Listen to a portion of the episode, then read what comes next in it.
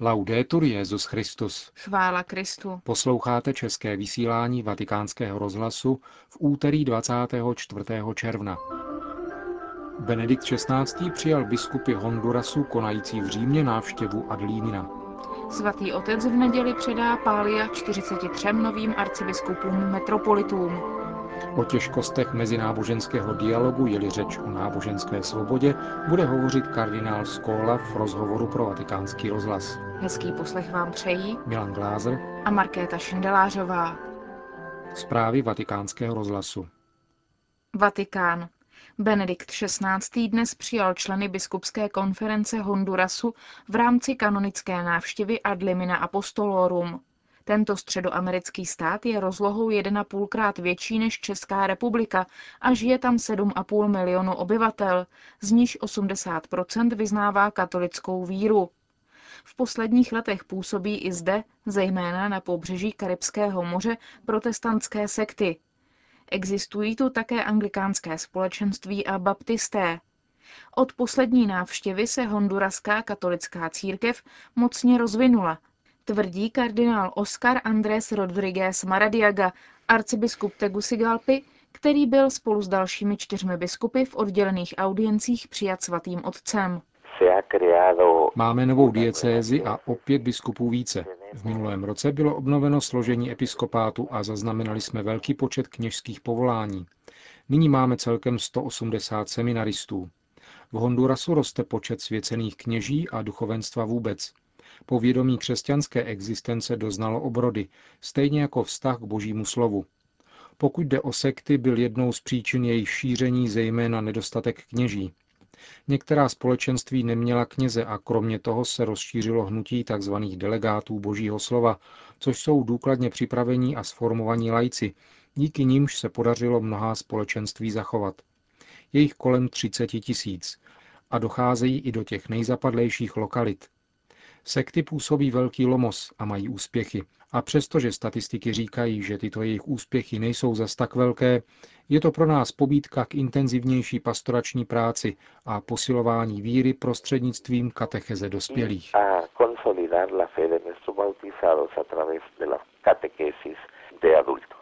Říká honduraský kardinál Maradiaga. Honduras byl od začátku 16. století do roku 1821 španělskou kolonií. Nyní tato země zápasí s vážnými hospodářskými problémy. Životní úroveň 70% obyvatel je pod Prahem chudoby v důsledku růstu cen paliv a potravin, velkého zahraničního dluhu a také nízkou produktivitou práce.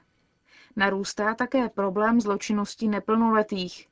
Honduras má celkem 8 diecézí, to je stejně jako v České republice, ale pracuje v nich jen 425 kněží, což je přibližně pětkrát méně než u nás. Na jednoho kněze v Hondurasu tak připadá 12 tisíc věřících. Vatikán. Za šíření neopodstatněných a zcela neověřených zpráv, které pocházejí z velmi pochybných výpovědí, označil vatikánský tiskový mluvčí otec Lombardy relace některých italských médií v souvislosti s 25. výročím únosu Emanueli Orlandy. Tato 15-letá dcera zaměstnance Vatikánu zmizela 22. června roku 1983, tedy dva roky po atentátu na Jana Pavla II. Pachatelé únosu se těsně po činu několikrát obrátili na rodiče unesené dívky, na italské instituce, média i na svatý stolec se svým požadavkem na propuštění tureckého atentátníka Aliho Akči. Také Jan Pavel II. v té době několikrát veřejně vyzval únosce, aby dívku propustili. Únosci však dopadeni nebyli a Emanuela Orlandy je dosud nezvěstná. Nynější italská média nyní zveřejnila výpověď milenky jednoho z mafiánských bosů, která tvrdí, že zmíněný únos prý nařídil bývalý arcibiskup Paul Marcinkus, dlouholetý ředitel Vatikánské banky, ačkoliv zároveň přiznává, že tomu nic nenasvědčuje. Otec Federico Lombardi označil celou mediální kauzu za projev nemístného oživování hluboké rány rodiny Orlandy bez náležité úcty a soucitu k lidem, kteří tolik vytrpěli. Šíření pomlouvačných zpráv a bezdůvodných obvinění na adresu zesnulého arcibiskupa Marcinkuse označuje vatikánský tiskový mluvčí za politování hodné projevy žurnalistiky, jež jsou poplatné spíše touze po senzacích, než požadavkům serióznosti a profesionální etiky. Otec Lombardy nakonec poznamenává, že zmíněným prohlášením nemíní nijak zasahovat do vyšetřování orgánů činných trestním řízení, které zodpovědně konají svou povinnost při pátrání po přesném průběhu událostí kolem zmizení Emanuely Orlandy. Vatikán. V neděli 29. června na slavnost svatých apoštolů Petra a Pavla o půl desáté dopoledne bude papež Benedikt XVI. slavit eucharistickou bohoslužbu ve vatikánské bazilice. Účastnice jí bude také ekumenický patriarcha Bartoloměj I. Svatý otec ho u vstupu do baziliky přivítá už v 9.15. Oba papež i patriarcha pronesou homílii, společně budou recitovat vyznání víry a udělí požehnání.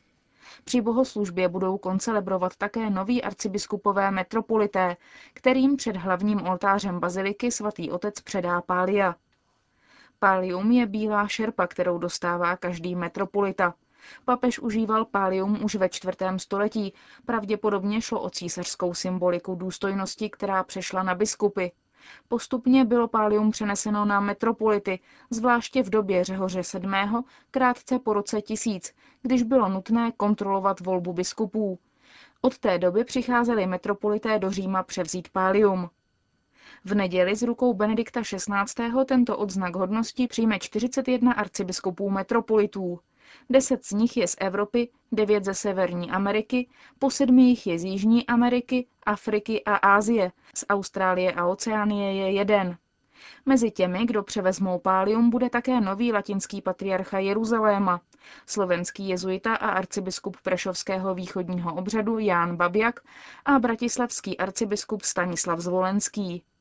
Další dva, arcibiskup indické Patmy William Cuza a arcibiskup Edward Tamba Charles ze Sierra Leone převezmou pálium ve svých metropolitních sídlech.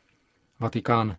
Benedikt XVI. jmenoval delegované předsedy pro 12. řádné zasedání biskupské synody, která se bude konat ve Vatikánu od 5. do 26. října na téma Boží slovo v poslání a životě církve. Delegovanými předsedy budou prefekt Kongregace pro nauku víry kardinál William Josef Levada, arcibiskup indické Bombaje Oswald Gracias a brazilský arcibiskup Odilo Pedro Scherer. Milán. Milánská diecéze si včera večer připomněla 30. výročí úmrtí papeže Pavla VI. Ten byl před svým zvolením na Petrův stolec v letech 1954 až 1963 jejím arcibiskupem. Hlavním bodem včerejšího programu byla prezentace knihy Giseldy Adornato Pavel VI. Odvaha modernosti. Akce se zúčastnil samozřejmě také současný milánský arcibiskup kardinál Diego Tetamanci, který knihu opatřil předmluvou.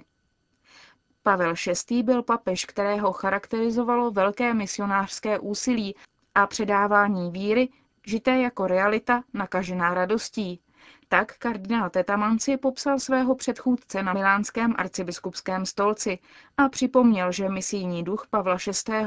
se odrážel v jeho apoštolských cestách, podpoře světového míru, lidské důstojnosti a náklonosti k dialogu. Dalším velmi významným rysem Pavla VI. byla podle kardinála Tetamanciho radost. O té hovořil také pomocný milánský biskup Franco Giulio Brambilla.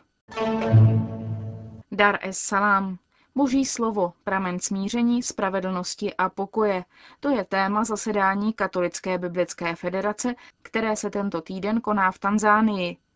Federaci, která čítá 327 členů ze 129 zemí, založil Pavel VI.